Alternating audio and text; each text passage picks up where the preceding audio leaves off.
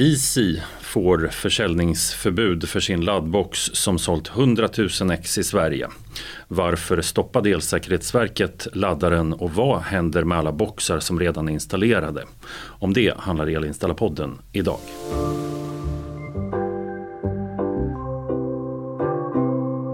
Du lyssnar på Elinstallapodden, ett program från tidningen Elinstallatören. Jag heter Henrik Sannesson.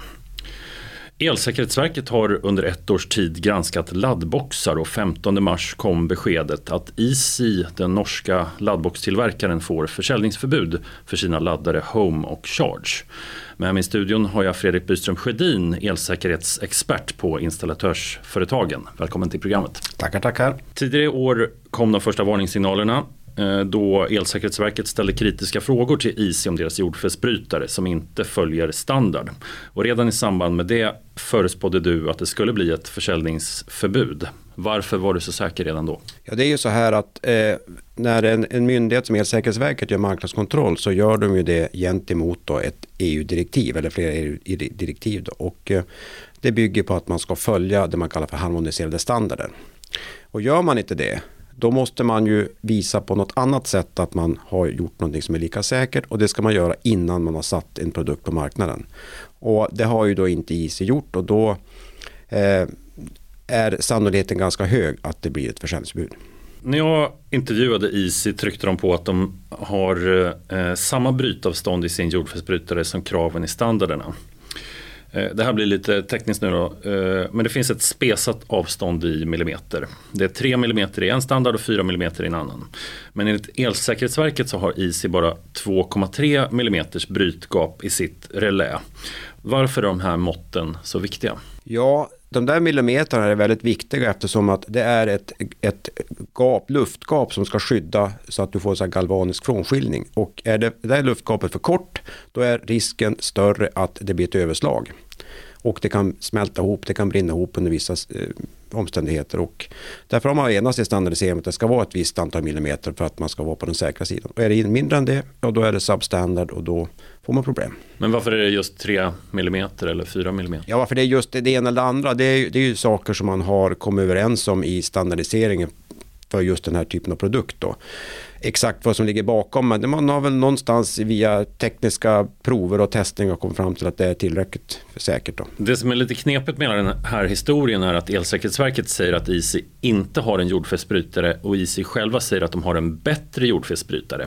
En vanlig jordfelsbrytare riskerar att gå trögare och trögare med ålder och därför har den en testknapp som man behöver trycka på då och då.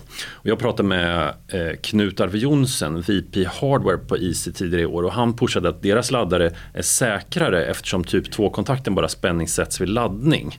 Det vill säga, det finns ingen risk menar han att deras jordfelsbrytare skulle gå trögare och trögare.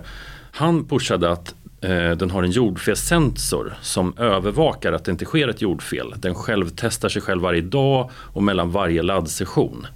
Hur ska vi kunna förstå det här? Ja, men det är ju så här att en, det finns en produktstandard för jordfelsbrytare och som då har eh, stötts och blötts i årtionden för att få eh, konsensus i bland, bland industrin. Då.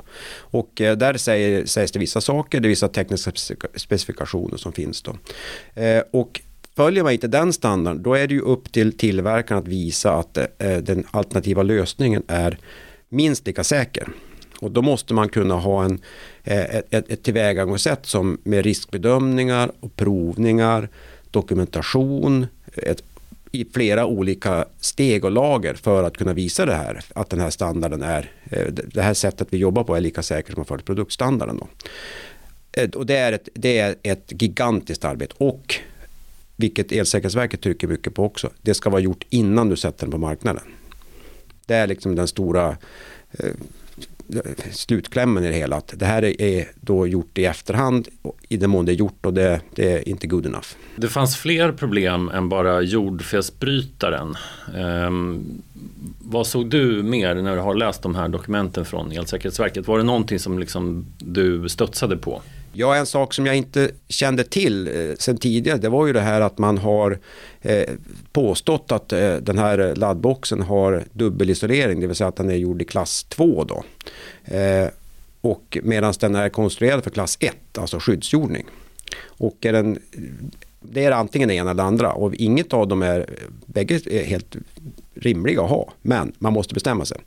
Gör man någonting, konsumerar någonting för klass 1 då ska den skyddsjordas och då följer det med vissa saker. Är den klass 2 då ska den inte skyddsjordas. Och då ska det inte finnas ens en, en skruv för att skyddsjorda den i, i modulen. Då. Så att där, det är ju en ganska grundläggande eh, regel som eh, jag förvånades att det, det, jag hittade om jag säger så.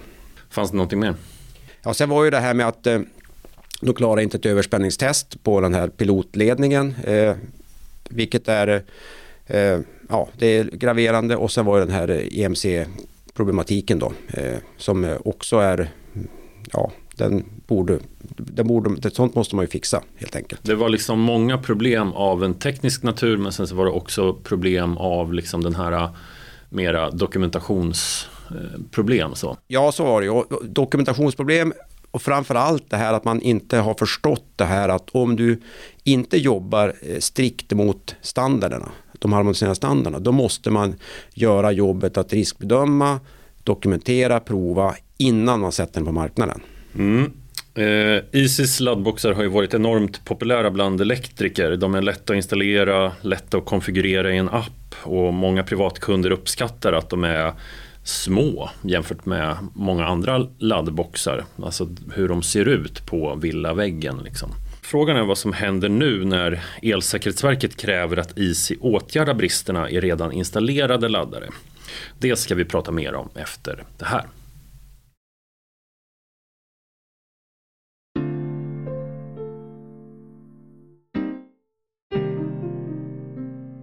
Du lyssnar på Elinstallapodden om försäljningsförbudet mot Easy. Elsäkerhetsexperten Fredrik Byström Sjödin är med oss. Hur vanligt är det att Elsäkerhetsverket säljstoppar och kräver återkallelse av produkter?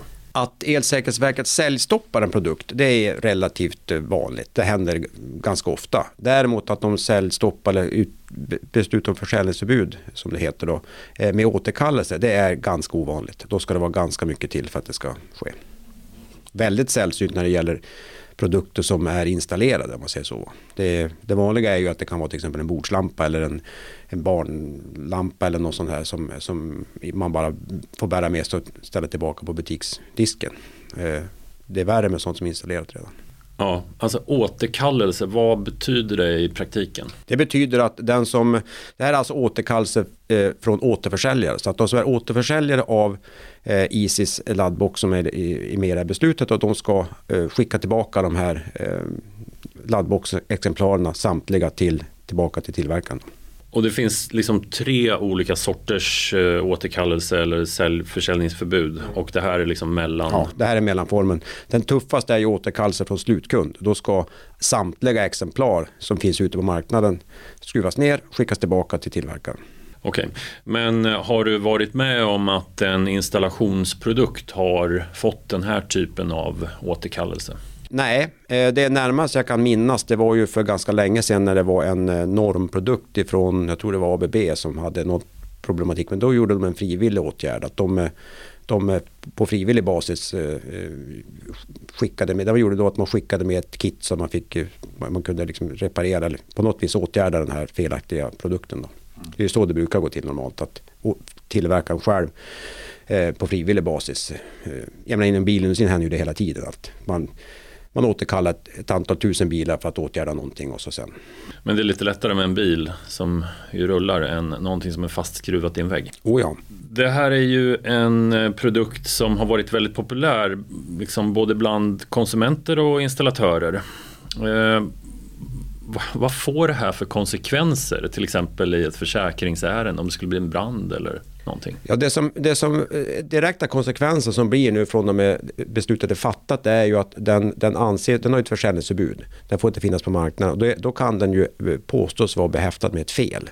Varan är behäftad med ett fel och det kan ju då kunden eh, kan ju reklamera det till sin eh, återförsäljare då. Eh, att det här varan är fel, jag vill returnera den eller jag vill reklamera den och få den åtgärdad på något sätt enligt konsuments Eh, rättsliga regler. Då. Så det är ju den direkta så här, eh, verkning, verkningen som kan hända på en gång om man säger så. Då. En elektriker skrev i en Facebookgrupp att hans firma installerat säkert 100 Easy-laddare. Ska de börja plocka ner dem nu? Nej, det ska de inte göra. Det de ska göra är att eh, inte installera nya laddare. Eh, sedan så ska de då eh, reklamera de laddare som de redan har på hyllan eh, så snart som möjligt. Och eh, sista de ska göra är att de ska ha koll på läget. Eh, vad, vad händer nu? Eh, för det är nämligen så att ett av besluten som, som IC fick på sig var att återkomma till Elsäkerhetsverket med en åtgärdsplan på hur ska man göra de redan installerade laddarna säkra? Eliminera alla risker i, dem. Och det måste vi avvakta och se vad det kommer för någonting. Men man kan ju tänka sig att det kommer bli ganska mycket frågor från kunder och så liksom till eh, elinstallatörer som har satt upp de här laddarna. Vad, vad ska de svara till kunderna?